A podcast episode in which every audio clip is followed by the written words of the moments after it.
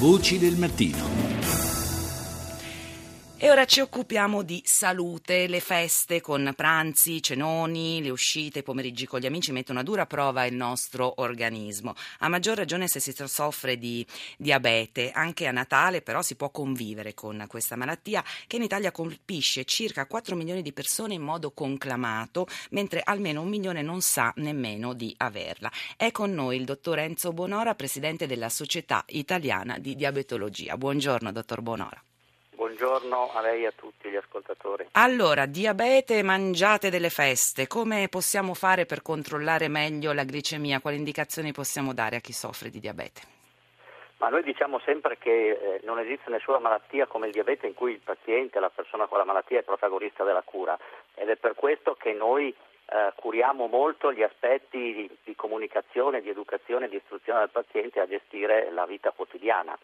Eh, c'è uno sì. studio recentissimo che dimostra che chi sa gestire bene la malattia col diabete vive molto più a lungo di chi non la sa gestire bene. Uh-huh. E venendo alla sua domanda, quindi il concetto è eh, sapere come muoversi attraverso tutte le tentazioni del Natale. Uh-huh. Eh, non è vietato sicuramente che il giorno di Natale, il giorno della vigilia, la fine dell'anno o il primo dell'anno, quando le famiglie si riuniscano, si mangi qualcosa di più. La persona che fa insulina, generalmente ben addestrata, sa come aumentare un pochino le dosi di insulina per eh, controllare gli aumenti della glicemia, dello zucchero nel sangue che compaiono quando si eccede un po' con l'alimentazione.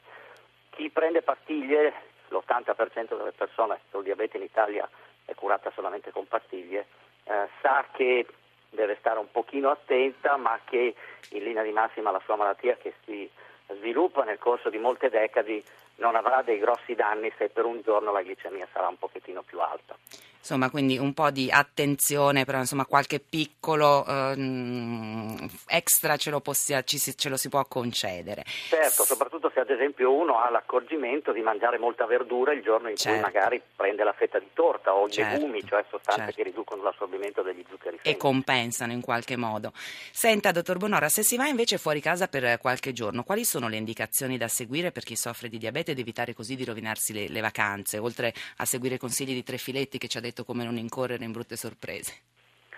Una brutta sorpresa ce l'ha se una persona che parte si dimentica di mettere in valigia tutto quello che gli serve per controllare la malattia, per cui gli strumenti che misurano la glicemia, le strisce, le lancette per pungersi le dita per controllare come sta andando la glicemia, se non si porta dietro la quantità giusta di pastiglie o di insulina, le penne, le siringhe, tutto quello che serve per curarsi. Se ad esempio uno viaggia in aereo e questo succede delle volte, purtroppo uno mette i bagagli in, nel, bagaglio in stiva, mette l'insulina, poi quando arriva la deve buttare, per cui magari fa fatica a trovarla. Ecco.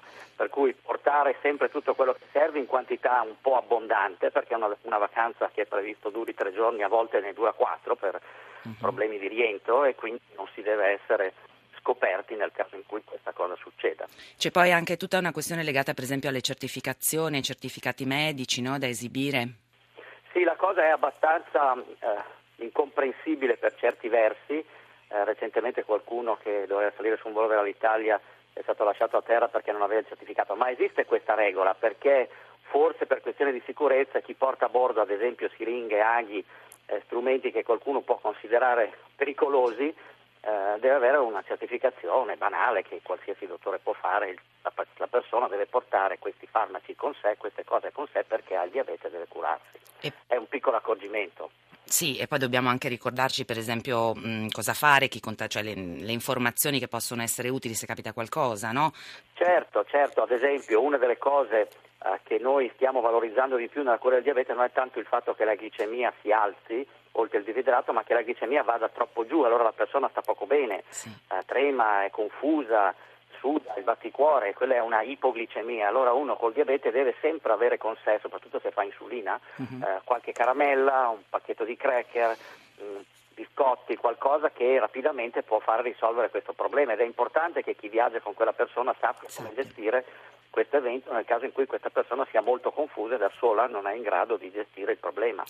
Senta, dottor Bonore, in questi giorni ha esagerato e continuerà a farlo, visto che ci avviciniamo al Capodanno, anche chi non ha problemi di glicemia. Brevemente, può darci qualche consiglio per disintossicare un po' l'organismo e prepararci meglio anche al cenone di Capodanno, via?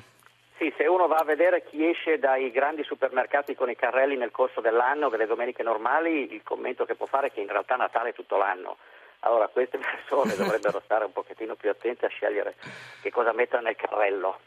Eh, e soprattutto dovrebbero a quel punto, se hanno deciso davvero di mangiare tutto quello che hanno messo nel carrello, dovrebbero smaltirlo, sì. eh, consumare, camminare, andare a ballare. Sì. Una delle cose dell'ultimo dell'anno è il ballo. Bene, che ballino molto la notte dell'ultimo dell'anno, perché così smaltiscono il panettone e tutto quello che hanno mangiato al cenone. Eh, questo è il trucco, è eh, consumare quello che si mangia. Benissimo, grazie, grazie davvero al dottor Enzo Bonora, presidente della Società Italiana di Diabetologia.